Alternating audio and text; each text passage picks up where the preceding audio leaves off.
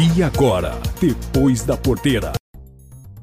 Olá, amigos do Depois da Porteira. Missão difícil essa minha de toda a semana trazer para vocês uma tendência para o dólar. Afinal, a moeda americana afeta não apenas os preços de muitos produtos agrícolas, mas principalmente o valor dos insumos, até para as culturas mais simples.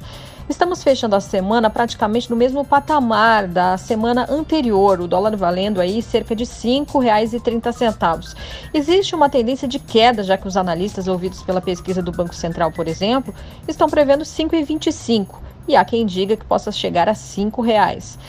Bom, mas a novidade na sexta-feira foi o aumento da preocupação no mercado internacional com a alta nos números do coronavírus pelo mundo, especialmente na Europa.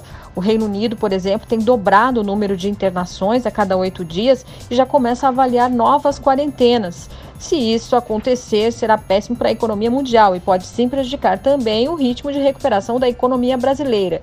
E será mais um fator para valorizar o dólar em relação às principais moedas, talvez, quem sabe, também em relação ao real. Vamos acompanhar.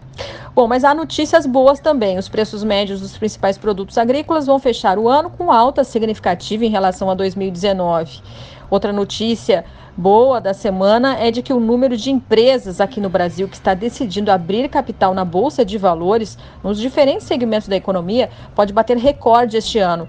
No ano passado foram apenas cinco. Este ano, até agora, meados de setembro, já foram 12.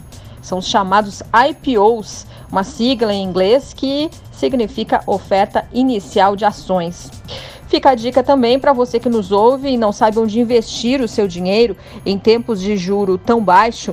O Comitê de Política Monetária do Banco Central decidiu nesta última semana manter a taxa básica de juros da economia brasileira em 2% ao ano. Por isso, quem deixar dinheiro na poupança vai ter rendimento menor que a inflação, quer dizer, vai perder poder de compra. Para não perder e de repente até ganhar um pouquinho, uma saída seria renda fixa CDBs, LCAs, que seriam as letras aí do agronegócio, ainda ajuda né, ao setor do agro. E para quem estiver disposto a correr mais riscos, tentar a Bolsa de Valores. Tem empresas do agronegócio também lá na Bolsa. Mas esse é um assunto para a gente conversar com mais calma em outra oportunidade.